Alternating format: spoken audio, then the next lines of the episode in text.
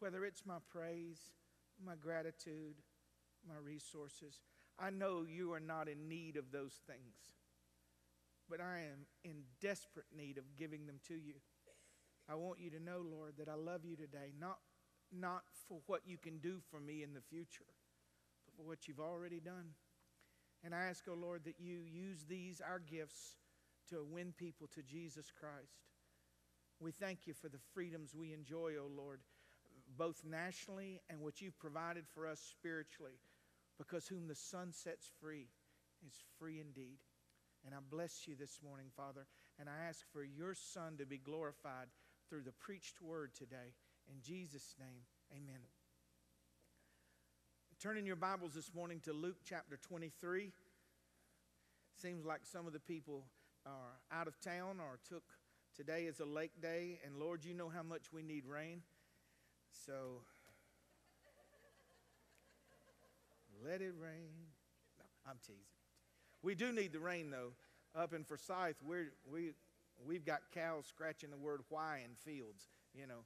So and say, well, it rained the other day. No, we need a week or so of rain, but we can pray that it rain around their boat on the lake. Make the water real choppy. Luke chapter 23, would you stand with me for the reading of God's word?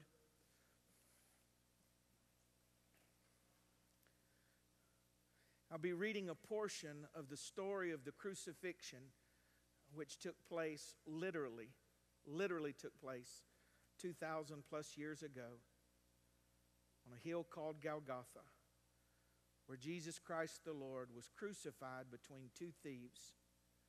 Our sin was placed upon him. He became sin for us. Cursed is everyone that hangs on a tree. He died was buried, and rose again the third day according to the scriptures. But I want to single in on this one portion of the story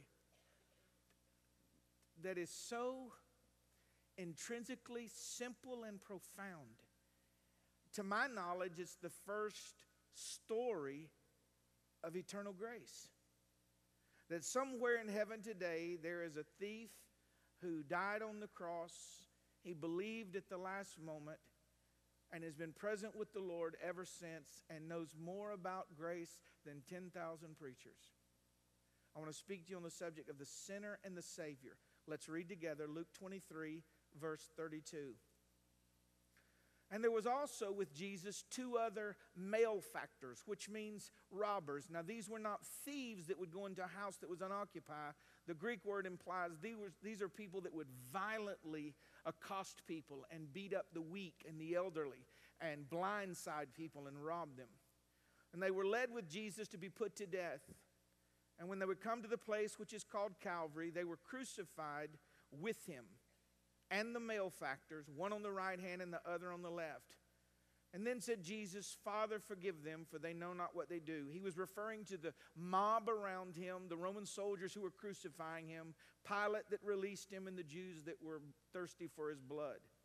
And they parted his garments and cast lots or rolled dice for them. And the people stood beholding, and the rulers also with them derided him, maligned him, saying, He saved others, let him save himself, if he be Christ, the chosen of God. Now, pause there for just a moment. I won't take long, just look. He saved others. They meant it mocking, but no greater truth has ever been spoken in the Word of God. He saved others. He saves others. If he be the Son of God, let him come down and save himself. But Jesus did not come to save himself, but to give his life a ransom for many. And the soldiers mocked him, coming to him and offering him vinegar or something to numb the pain, and saying, If you're the king of the Jews, save yourself. And a superscription was written over Jesus in letters of Greek, Latin, and Hebrew, and it said this This is the king of the Jews. And one of the malefactors which were hanged railed on him, saying, If thou be the Christ, save yourself and us. But the other rebuked him, saying, Do you not fear God, seeing you're in the same condemnation? And we indeed justly, for we receive the due reward of our deeds. But this man hath done nothing wrong.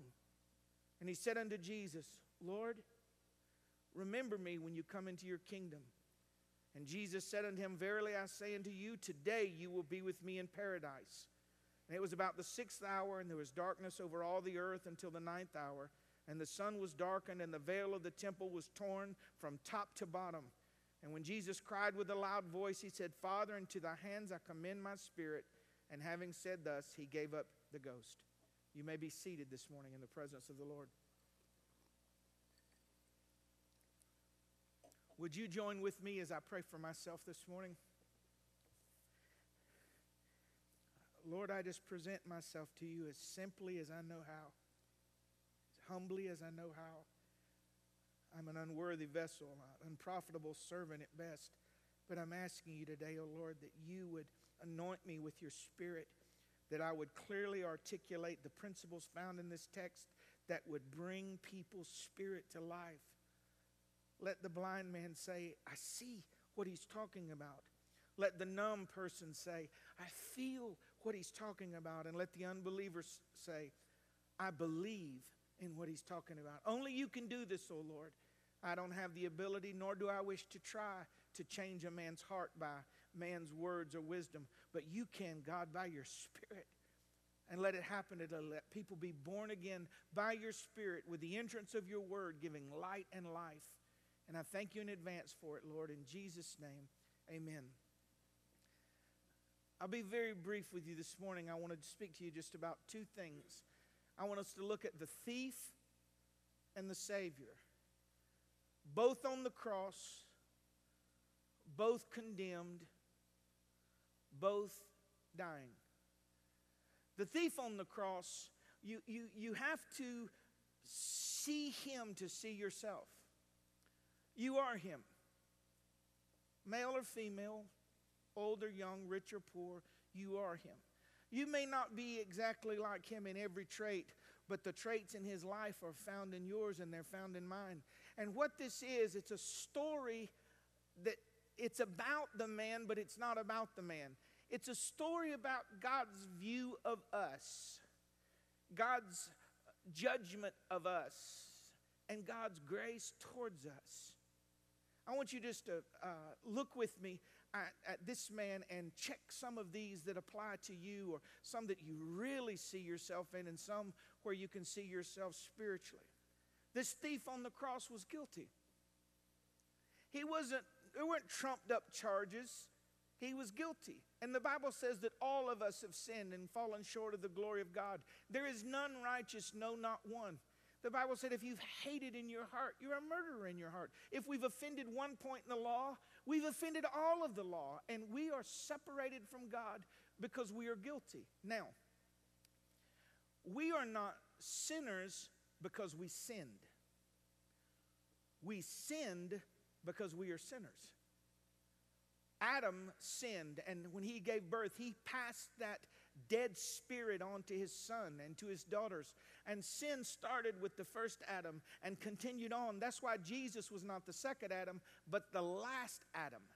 And the earthly Adam passed on death, but Jesus Christ passed on life. This man was guilty, and there's no way to be saved. There's no way to be forgiven if we've not recognized our guilt before God this modern day gospel that just be better, do better, uh, feed the poor, uh, clothe the naked, be a friend to the homeless, which are wonderful things, does not address the issue of our guilt. God is angry with the wicked every day. And his anger is stored up. The wrath of God falls on the children of disobedience. This thief was defenseless. What do you say to the charges against you and I? Very quickly. I won't ask you for details. It's, it's good just to assault your pride.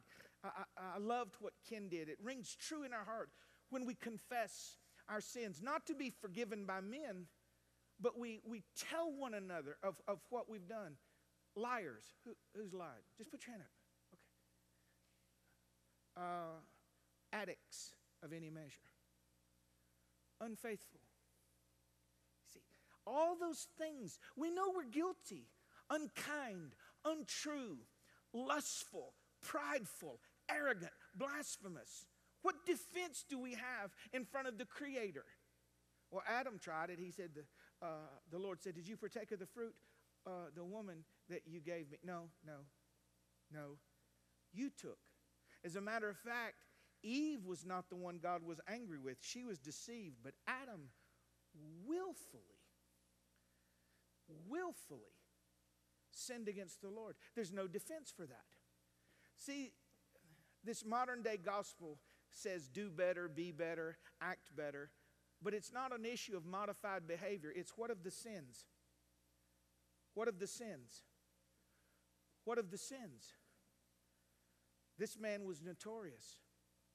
The public knew him. He was known in the courts, he was known among the legal system. He was a known person. There are people in this room like me and Pastor Ken that our sins were known publicly. We were known for our wickedness, if you will. And some of you might not have the past I have, but you might have a worse sin, and that is of self righteousness, which makes you think that you're not a sinner. And that's the worst sin of all that blindness. But this man was known. His failures went before him. Everyone knew of his life, his choices. Uh, you know, when his mom and dad conceived him, they had great plans for his life, great dreams and ideals, and he met none of those. He was callous this story was told in a couple of the Gospels. And in one of the Gospels, it showed him cursing Jesus as well. How does a man get to the end of his life and curse someone he's never met? What kind of hardness or coldness? I'll bring it closer to home. What kind of man can walk away from his wife and babies? What kind of woman can walk away from her husband and babies? What kind of person could do physical, emotional, reputational harm to someone intentionally, purposefully. What kind of person could do that? People like us. See, God's word is written in such a way that we cannot escape our guilt so that we will see our desperate need of a Savior because I cannot be forgiven of a sin that I have not acknowledged that I have not repented of. The goal of the gospel is not to beat you down. The goal of the gospel, the preached word, is to let you know that you need someone higher than a preacher, a pope, a bishop, a cardinal. They can't help you. You need grace and forgiveness. This man was arrogant, helpless. See, when you get to the end of your life and there's no one there, well, they can be there, people can be there, but no one there that can help you. You're about to close your eyes in this world and open your eyes in the next world, and there was nothing he could do. His sin that nailed him to a cross made him incapable of delivering himself in the natural. He could not come down and make a break for it. And our sin has made us incapable of avoiding spiritual condemnation. Helpless, hopeless, without God in this present world. That's who this man was. He was alone. Does it strike you that there was no family at the cross for him? No friends, no comrades, no people he were in business with, no lovers or wife or children. Now, that doesn't mean that every sinner has that part, but there's a spiritual truth here that's very important. When you get ready to die, you die alone. You die alone. There's nothing but you, God, and the eternity on the other side of your mortality arrogant, pompous, uh, brazen, blasphemous men have been known to be on their deathbed crying like a little girl, scared to death of what awaits them because they know in the end they're going to stand before the living God. And each of us will stand before him to give an account for the deeds done in our body. I believe this man was hurting. You, you don't get to the end of your life and not have regrets. Anybody, anybody else besides me have regrets? Great regrets, haunting regrets. He was in physical pain, but I believe there was more of pain. The pain was greater in what I could have been, what I could have done, what I should have done, what right, wrongs I should have made right, what things I should have explored, what I should have tried to do. And he got to the end of his life, and the physical pain that he was experiencing is a parallel of the spiritual pain that comes upon people at the end of their life when they realize, I have wasted my life on myself instead of spending my life for God. He was in incredible pain, physically, mentally, emotionally, and spiritually. He was naked. Historians and commentators go between he had either a piece of fabric to cover his private or nothing there. But in the end, there's no covering for our sins. They do these psychological profiles and questionnaires about people's greatest fear. And I'm surprised, I guess, because of what I do, but the greatest fear that people in the West have, do you know what it is? Public speaking. I'm thinking naked in public. That's what I'm. I mean, you know, you have those nightmares where you're walking through Belks. Hello, how are you? Good to see you. Do you have those? And just grabbing clothes off the rack, like, what am I doing? I always in my sleep go, why don't you have any clothes on? Well, don't just see the embarrassment of this man, see the inability to clothe himself. And spiritually, Adam tried little fig leaves, and God said, It's not working. You know what we try today? I'm going to be a good man. It's not working. I'm going to build houses for Habitat for Humanity. It's not working. Spiritual nakedness can only be clothed by God. You cannot help yourself. And the fig leaves, the works of this world, are ineffective. They may hide your nakedness from man, but they do not hide your nakedness from God. They do not. Others would say, Well, you're okay. You joined the church. You joined the church. Here's a fig leaf. Uh, I, I, I christened you when you were a baby. Here's your fig leaf. The only thing that covers a man's nakedness in this world, it's clothing. In the next world, it's clothing. It's the righteousness of God through Christ Jesus the Lord. That's the only covering for our nakedness that makes it from this world to the next. This man was doomed. Listen to this. This man was not ready to die.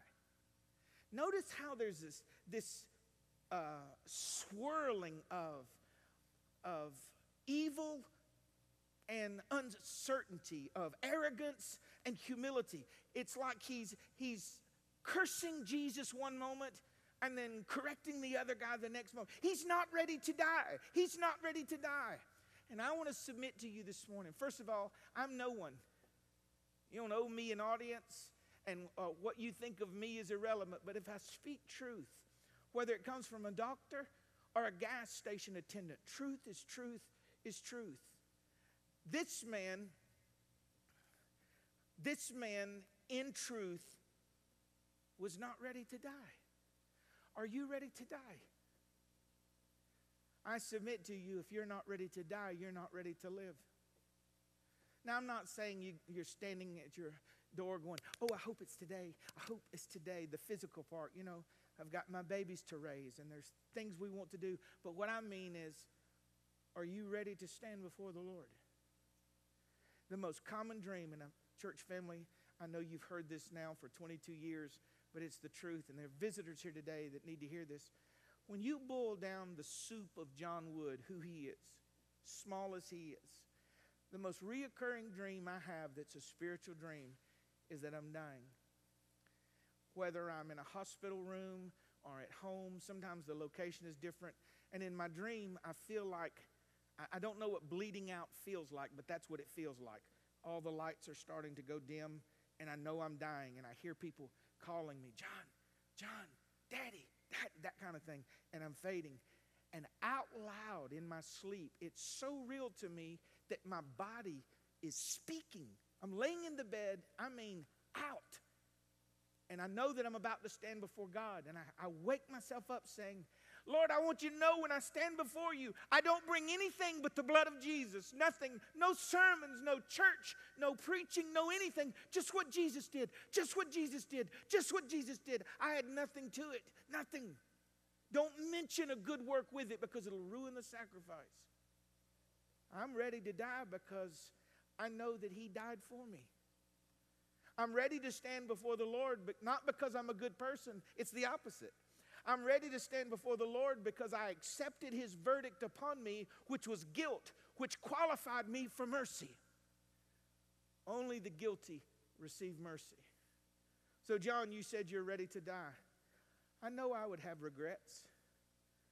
I know I could have been a better dad, a better husband, a better man, a better pastor, a better friend. I know all those things.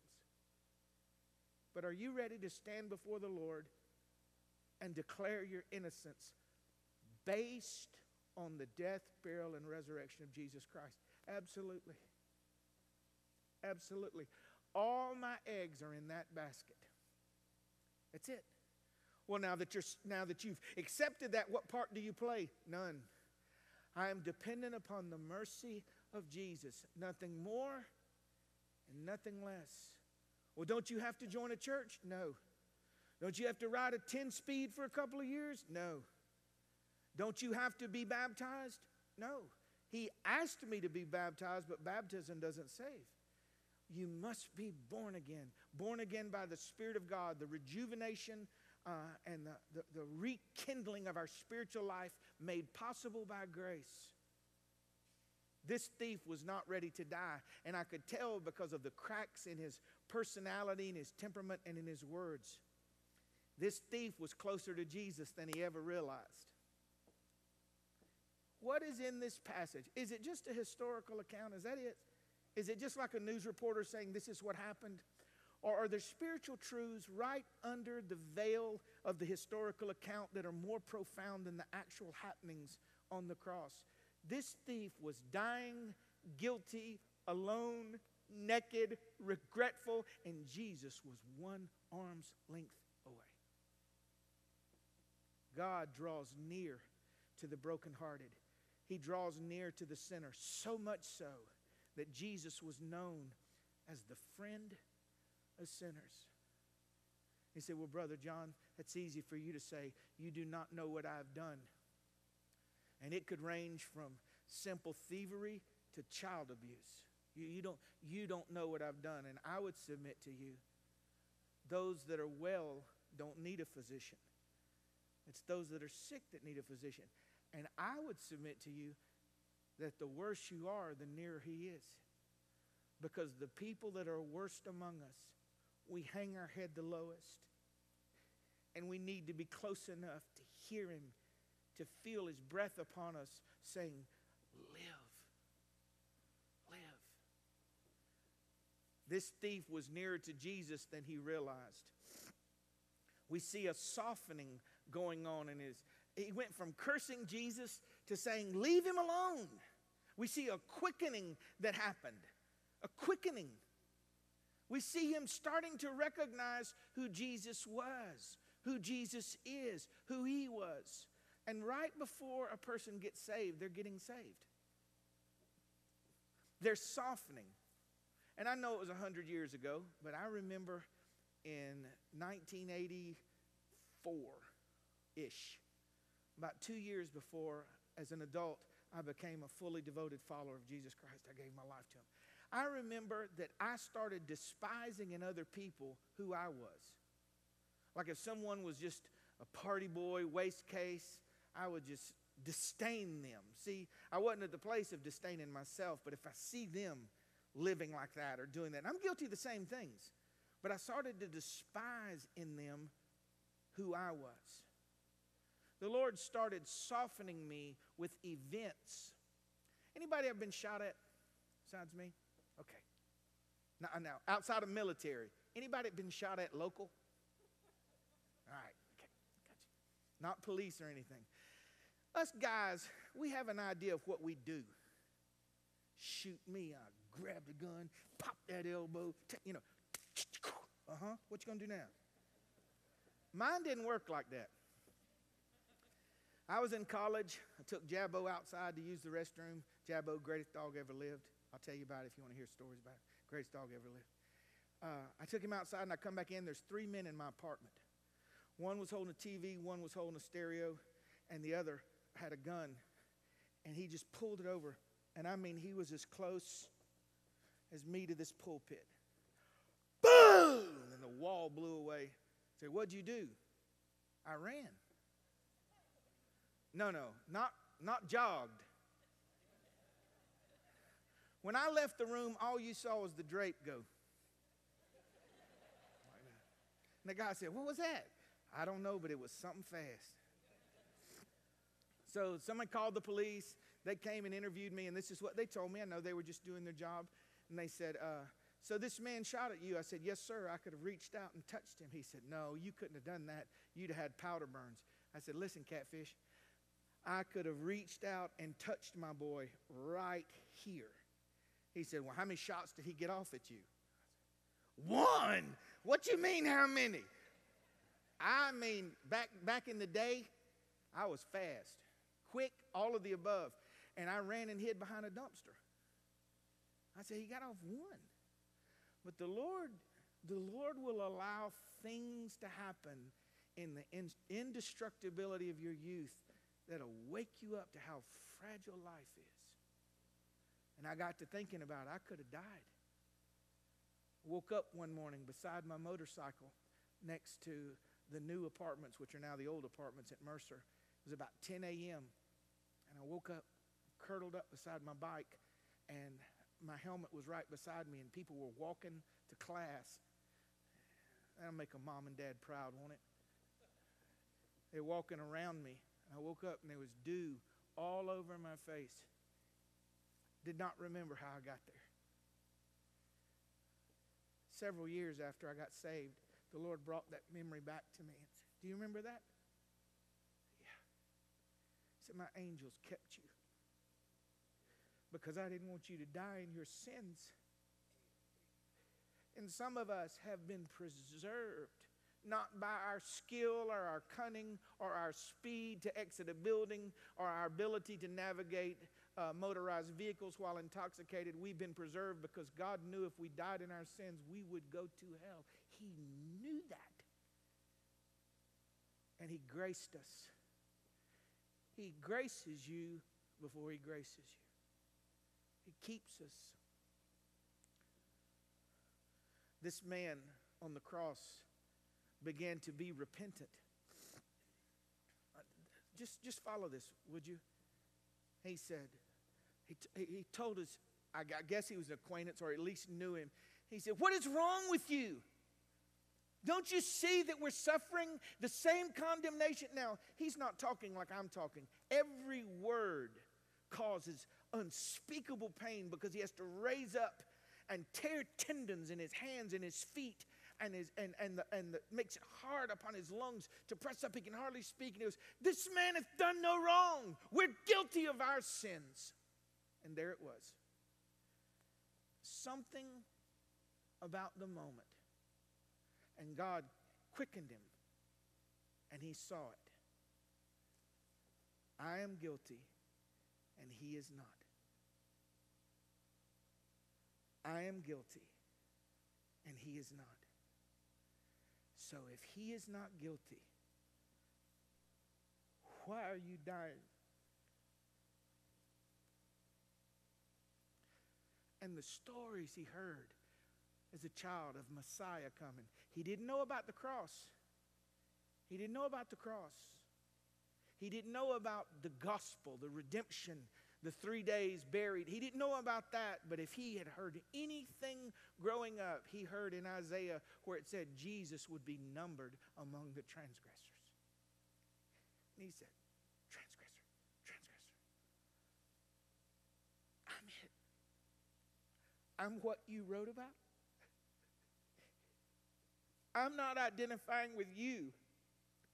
You're identifying with me? And he saw it. And he asked him to remember me when you come into your kingdom. And Jesus said, Today, you'll be with me in paradise. What a, what a story. No philosopher, no artist, no, no uh, writer could, could imagine such a grace where God, God, the eternal God who had no beginning, would bring himself and humble himself to be conceived in the womb of a woman, born in a, in a manger, laid in a feeding trough, and would grow up to be the death, uh, to, to, to die a Savior's death so that people like us could be forgiven. He was numbered with you and I, fully identified. See, the thief, and, and I hope I'm clear on this part because you, you have to see this. So th- think, think of the thief and this thief. What you're seeing happen in the natural, they were paying for their crimes. But Jesus had committed no crime. What he was paying for in the spiritual is that God did a spiritual act that could not be discerned with natural eyes.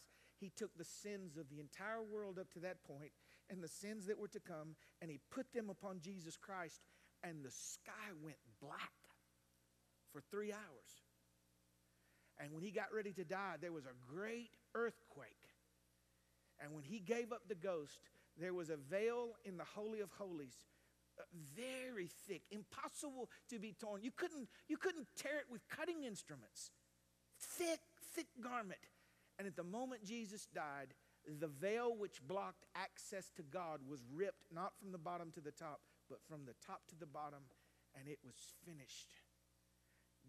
These men successfully paid for their earthly crimes, and Jesus successfully paid for your spiritual ones. It was done. Somebody bless the Lord this morning. Isn't that wonderful?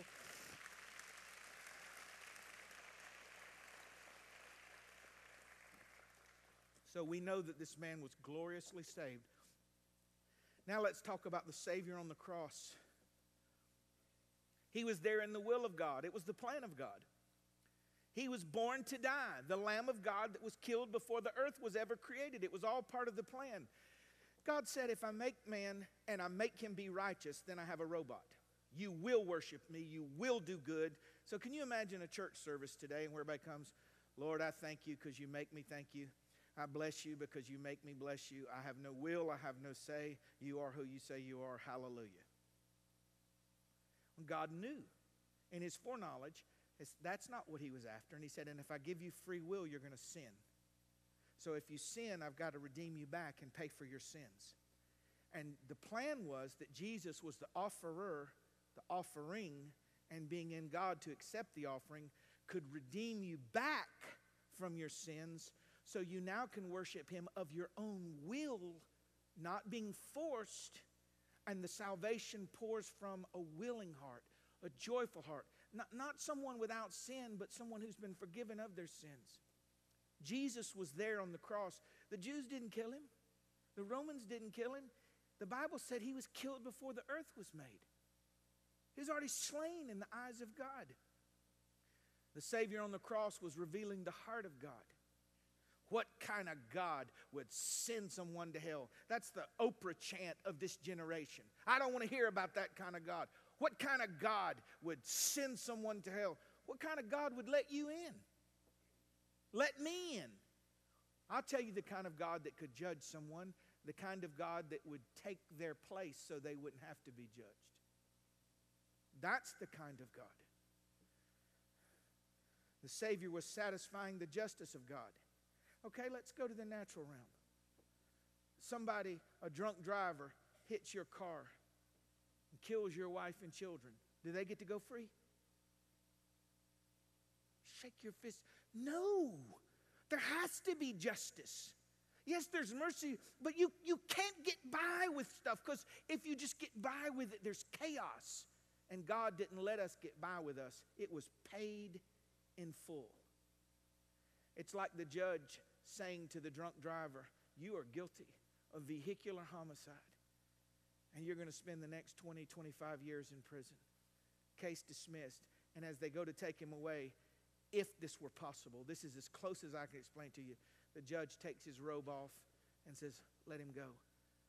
I'll take his sentence. And goes to jail for him.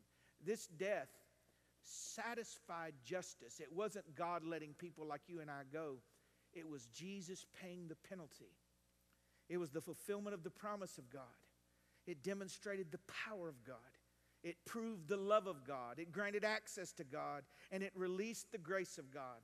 And this is what I want to take just the next few moments and we'll be done. I want to talk to you about the, the grace of God. Grace and mercy. For by grace are you saved through faith and that not of yourselves. You can't do it. It's the gift of God, not of works, lest any man should boast. You are saved by the grace of grace and mercy, grace and mercy. Mercy is withholding something from you that you do deserve. How many y'all got nasty, mean coworkers or family? Nasty. You don't need me to describe nasty. Hey, good morning. Is it? Is it?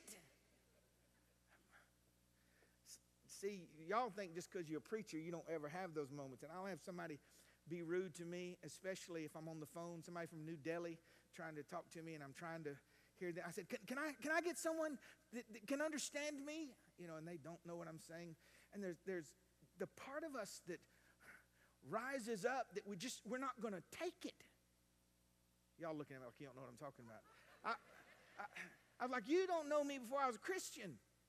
I cuss you out for 10 minutes and not say the same word twice. I'm a communicator. Y'all ever, y'all ever act a certain way in public and then check to see if your Christ Chapel shirt's on? and then I forget they've probably seen me on TV, so I'm in trouble, you know. Mercy is withholding something from someone that they, that they deserve. Like they bless you out and you go, hmm that's mercy. If I walk away and don't give you a piece of my mind, that's mercy. Grace is giving you something you don't deserve. Mercy keeps something from you you do deserve. Grace gives you something you don't deserve. So now follow. I deserve death. And God, spiritual death, separation from God for eternity, hell. And He keeps that from me. Now, He could just leave me in uh, obliteration. He could leave me unconscious. But then He gives me something that I never deserved grace. He gives me eternal life through Jesus Christ our Lord. So hell is kept from us, and heaven is made available to us the grace and mercy of Jesus Christ. What an unexpected grace. So, back to the cross. We're winding this up. Back to Golgotha. Who in their right mind would have thought that Jesus would have turned to someone like me or you and gave them grace? Who would have ever thought that someone like me or you would be in here on a Memorial Day willingly lifting our hands in all that we're going through and telling the Lord how grateful we are? Who it was unexpected. Even if you wanted it, it's unexpected. Grace is so amazing not just in who gives it, but in who gets it. You and I are forgiven. It's, rare now because it's been so long ago, but every now and again I'll see someone from Mercer uh, back from, you know, 80 to 81 to 86. I was on like a six year plan. I'll have to explain to you later. It was a long. And, uh, hey, what you been doing with yourself? I said, I'm a preacher. And every now and again. It used to happen all the time, but now most everybody knows. And after we get them up off the floor, they're good, and I tell them the story, and it's all good. And they'll say, What? I said, For 30 years this July. And one will say, You? That's scandalous, isn't it? That's what I'll tell them. I said, It's a scandal, isn't it? It's unheard of, isn't it? It's unbelievable, isn't it? It's unthinkable, isn't it? It's a grace that transcends common sense and resides in the heart of those who have been forgiven.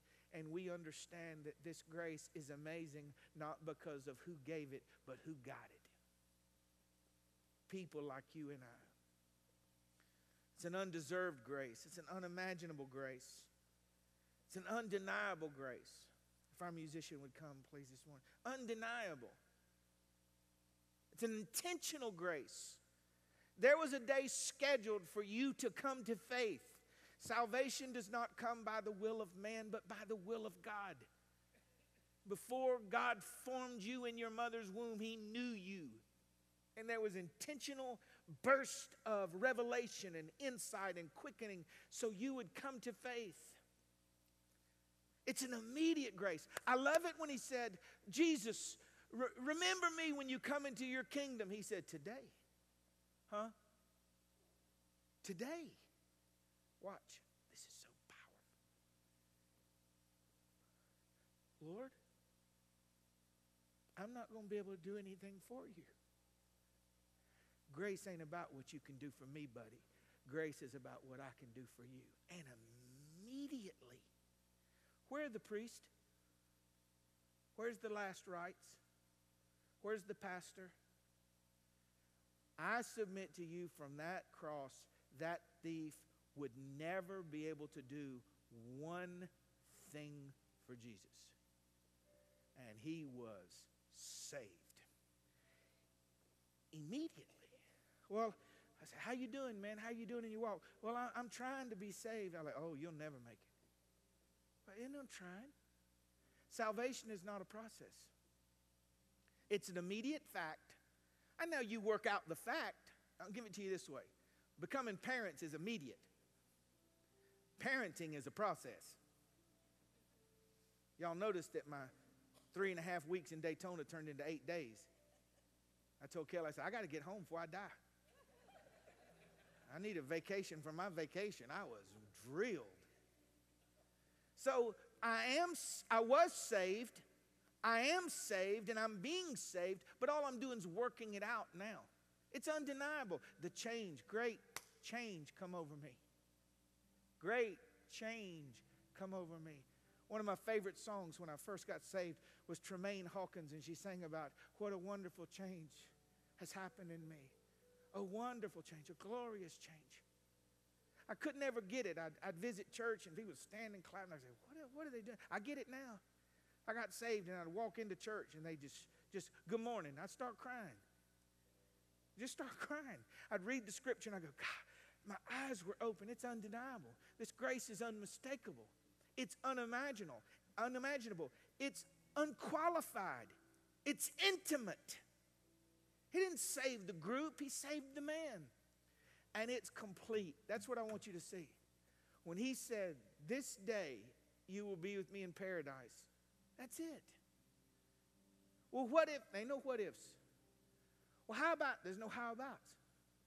When God saves you, He saves you fully, completely, eternally. You must be born again. You must be born again. You must be born again. Why do you always preach? You must be born again. Because you must be born again. What part did you play in your first birth? What part do you play in the second?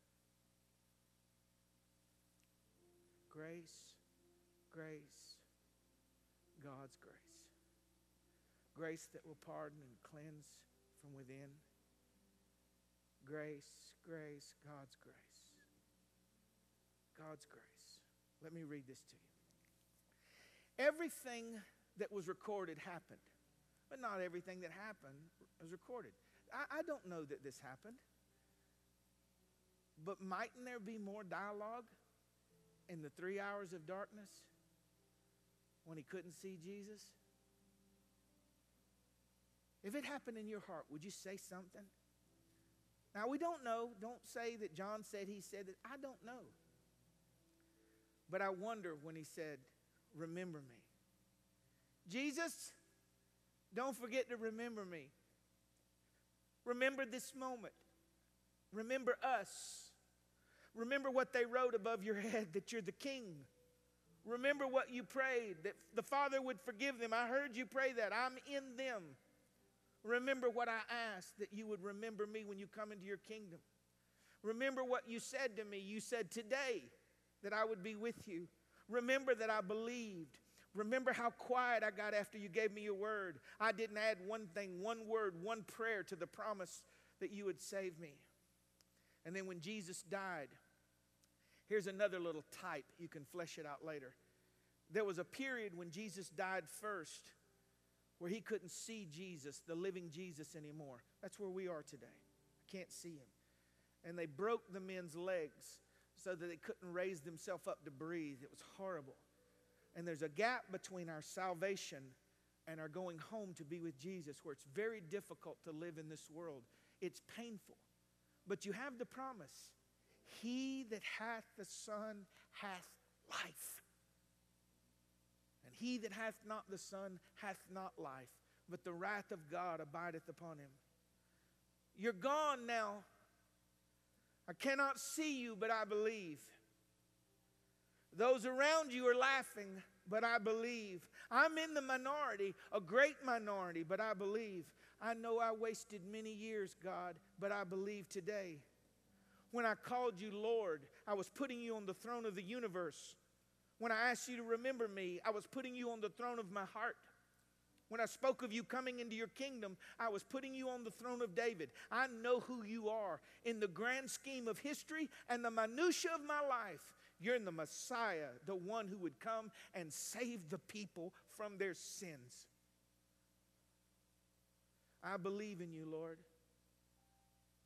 exclusively, altogether, firmly, wholeheartedly, unashamedly, and successfully. I die now. I'm ready. I know I didn't deserve it, but I got your grace. Oh, the thought that forgiveness is mine. My eyes are about to close, but that I know that when I awake, I will be in your presence. Paradise. Yeah, that's what you call it paradise. Just me and you walking in the garden of the king. Darkness covered the earth. There was a great earthquake.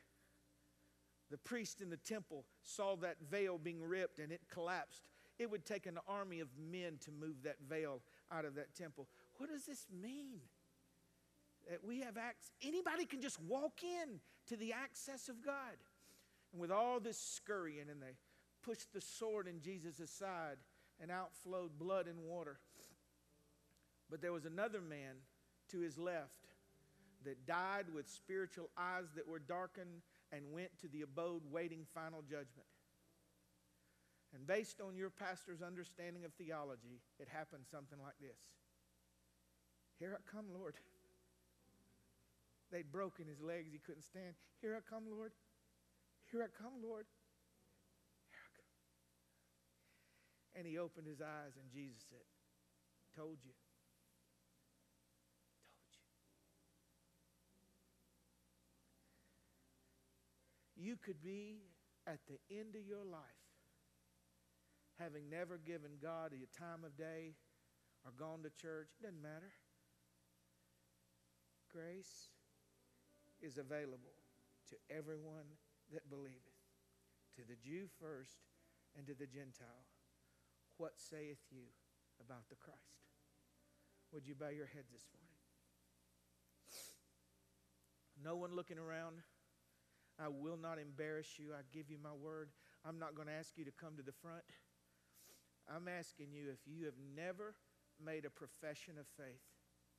You don't owe me nothing. You're not joining this church. You don't even have to like this church. It's irrelevant. But something in you said what that guy talked about today rings true in my heart.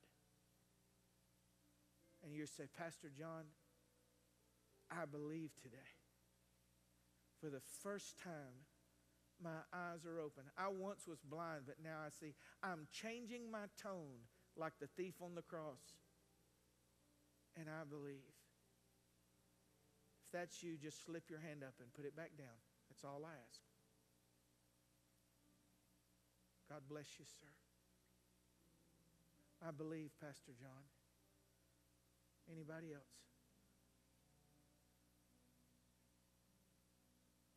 Do you believe?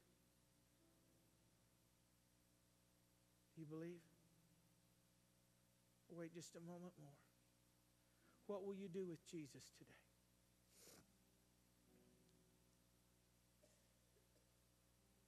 Come on, sir. It's not too late. Where are you today? Where are you today?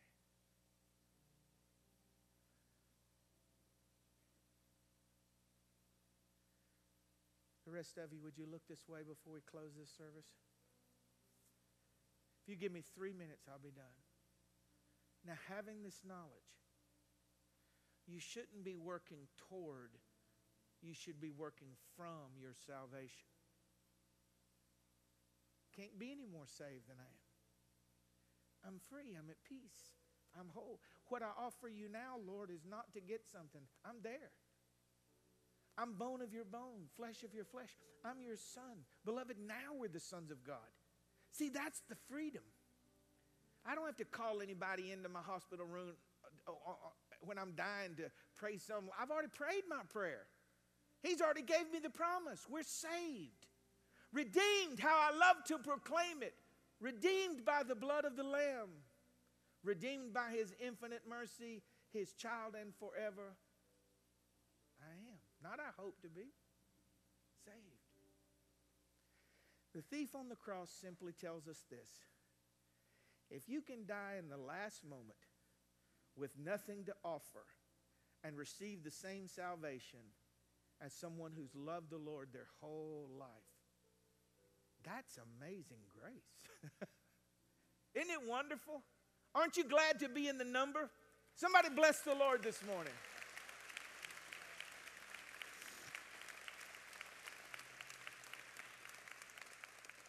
Would you stand with me as we offer a prayer today? Would you do this for me? Don't, don't just stand there, please.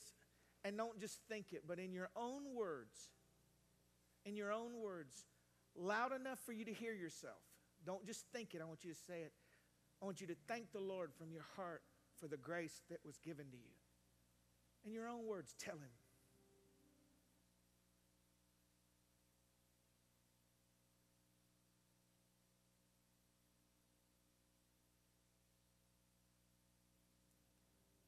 saved.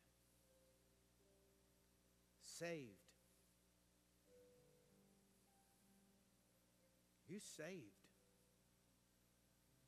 Forgiven. Whole. Loved. Enjoyed.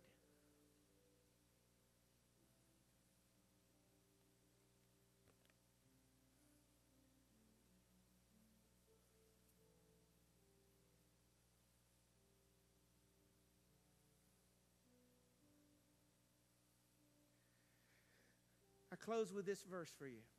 He told the thief that day that he would be with him in paradise, where he had to preach the gospel to all the Old Testament saints that had died looking forward to the Lamb of God, and he introduced himself as such. He told him, he said, Today. You know what he tells us? Soon.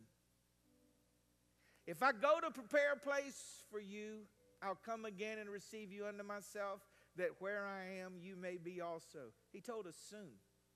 This same Jesus that was taken up from you shall so come in like manner as you've seen him go. For the Lord himself is going to descend from heaven with a shout, with the voice of the archangel and the trump of God, and everybody that's ever died in Christ is going to get up out of the ground. Then we, we, which are alive and remain, will be caught up together with them in the clouds to meet the Lord in the air. And so shall we ever be with the Lord. You know what I'm looking forward to? When that trump goes off and gravity loses its hold, I hope we shoot up like rockets. I hope it's not this great. I hope we just take off. What if, what if, what if the first words Jesus told you when he sees you was, told you? Have a wonderful Lord's Day. God bless you today.